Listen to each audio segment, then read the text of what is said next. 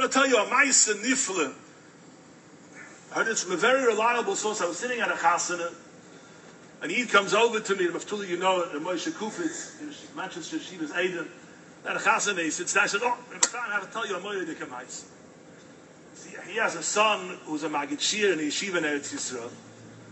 And at night, he says a Shir, there's a group of American Balabatim who, uh, you know, were very matzliach in their business. They settled there Eretz Yisrael, they were semi-retired, and they're doing their business from there a wealthy group and intelligent, and they learn very geschmack, and they learn every night together. This younger man gives them a shir, and they finish the Masechta, and they decided they're going to make a siyum.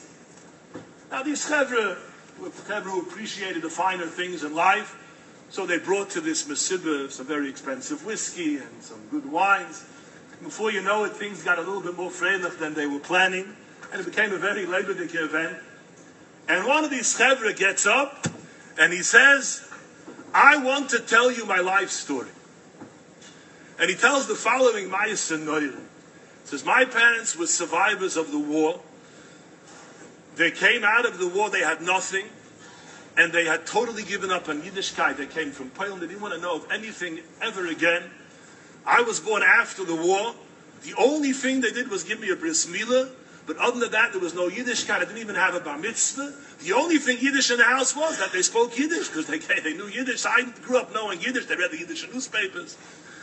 As I got older, I started to fall in with the wrong chevra. I made some bad friends. And we were engaged in all sorts of illegal activities. And I was making a lot of money. I had two shutfin goyim. And uh, I was a rich boy. And one day, we had to have a meeting in a certain restaurant with some chevra. We're going to make a deal. And it was a big deal. I walked into this restaurant a free man, and I walked out in handcuffs. The whole thing was a sting operation. They were FBI agents. They were following us, and they taped the entire conversation. As I'm in my early 20s, I'm facing a long, long jail term. I don't know what to do. So we were three chevra, two goyim. One of them skipped bail, never heard from him again. The other one decided to turn state's evidence and he agreed to talk and reveal what I did. So he got a lighter sentence. I was left holding the bag and I was facing a sentence of 25 years in prison. I didn't know what to do. I was walking down the street. I went to the most expensive lawyers in Manhattan. I was a rich boy. I was able to afford the best. And I told this big lawyer exactly what my story is. He says, look, it doesn't look good. They have you, it's, it's, they have you on tape. They have everything. But I'm going to try. I have to put down a big retainer, tens of thousands of dollars. I was broken, a shivra kli. I start walking down the streets of Manhattan. I'm crying the whole way till I get to the east side. I was hungry, so I walked into a diner and I ordered a coffee and I'm sitting at the table and I'm crying into my coffee. Suddenly a fellow walks in, a little berdel, and he sits down next to me, and he says, What's your problem? I said, I looked at him, leave me alone. What do you, what do you know about problems? You're going to help me with my problem. What do you know about problems? He rolls up his sleeve, and shows me a number. Says, I know all about problems. You tell me what your problem so I started to talk to him. And I told him my whole story. He was a very bright man. He understood very quickly what was going on. He knew I was in big trouble.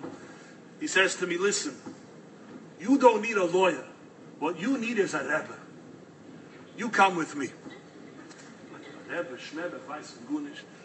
He took me to an apartment building up six flights of steps. And there, there was the Alta Skolia Rebbe, Goifes, oh, a Ish Kudish. He had a tsura like a malach. And he brought me in. I knew Yiddish. I was able to talk to him. I start crying. I tell him the whole story, what happened. And the Rebbe looks at me and he gives a smile. He says, Don't worry. Everything's going to be okay. But at, at the court, when there's going to be the whole thing, you should know your lawyer's going to come late. But don't get nervous. Everything's going to be all right. So I came. There was a court date set the, uh, the court session was for nine o'clock. We're all there. The FBI agents are there, and uh, my lawyer doesn't show up. And the judge is getting nervous, he's getting angry. Where is he? Where is he? Finally, he calls in. He's stuck out of town. He missed his flight. He can't make it. He's sending a substitute instead.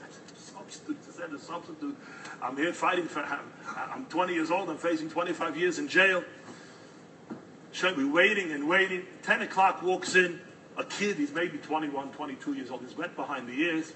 Hi, I'm here to represent you. Your lawyer sent me instead. I nearly fainted. This kid's going to represent me. What? So the prosecution presented all their facts and how they, they caught me and I made a deal with them. And this guy gets up and he starts talking. The first five minutes, I'm able to follow what he's saying. After that, he's getting all dramatic and all theatrical, and he's giving a speech. He's going on and on, and the people are smirking, they're laughing, and the judge is getting hot under the collar. He's tapping with his fingers. You can see he's getting very, very upset. He's angry. The guy goes on for a full hour.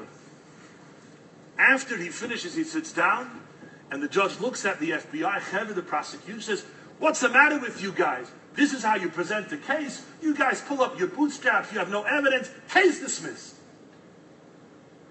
I walk out of that. I didn't know what world I'm in.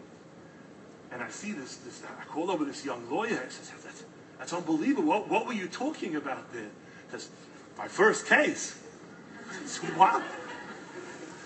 This is your first case. I said, yeah. He says, you saw the judge? Said, it's my grandpa.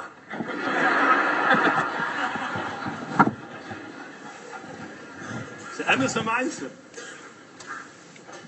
So I knew I better go back to the Rebbe.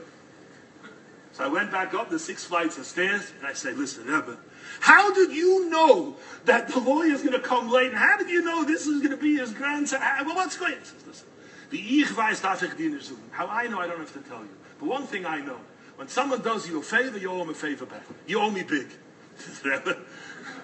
okay, okay, okay says, I'm not asking you to keep Shabbos. I'm not asking you to become religious.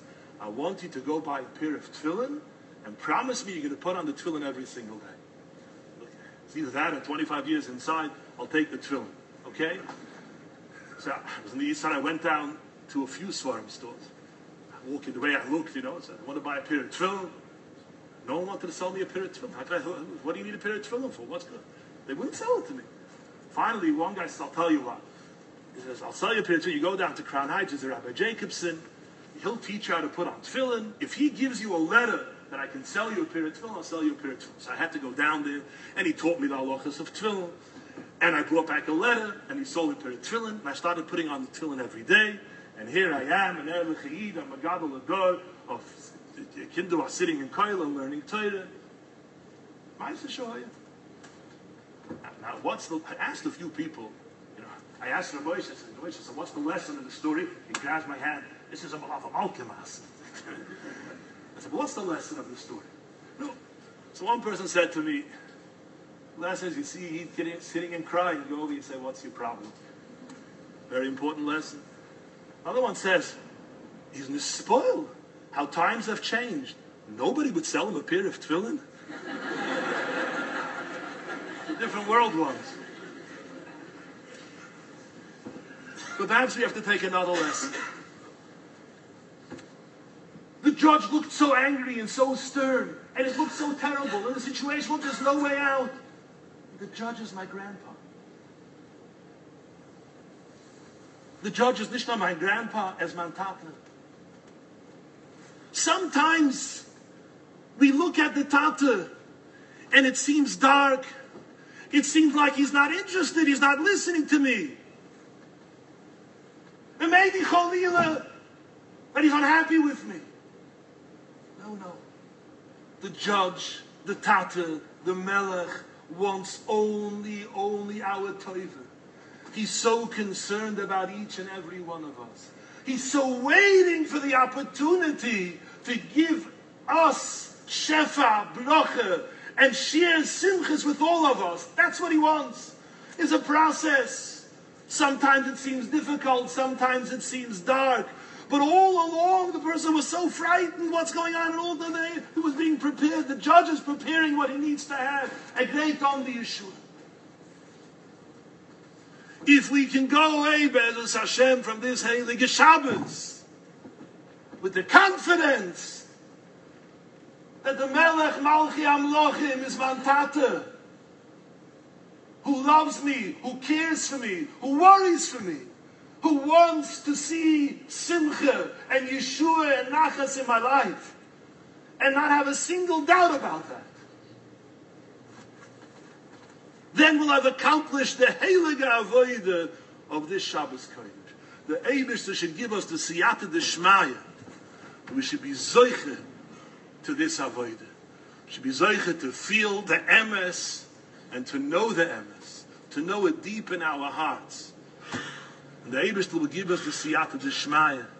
And we'll be Zoiche Take to all of the Yeshuas and all of the Brachas and all the tikkunim of Shabbos Kodesh me'ein olam habo u bezoiche to to seinu satzmiach ben as yoga in va'anoch and sein simches and Yeshuas and naches va'al yidische kinderlach bis met zoiche sein to the groise Yeshua of Bias Mashiach tzidkeinu b'mheira b'yomeinu amen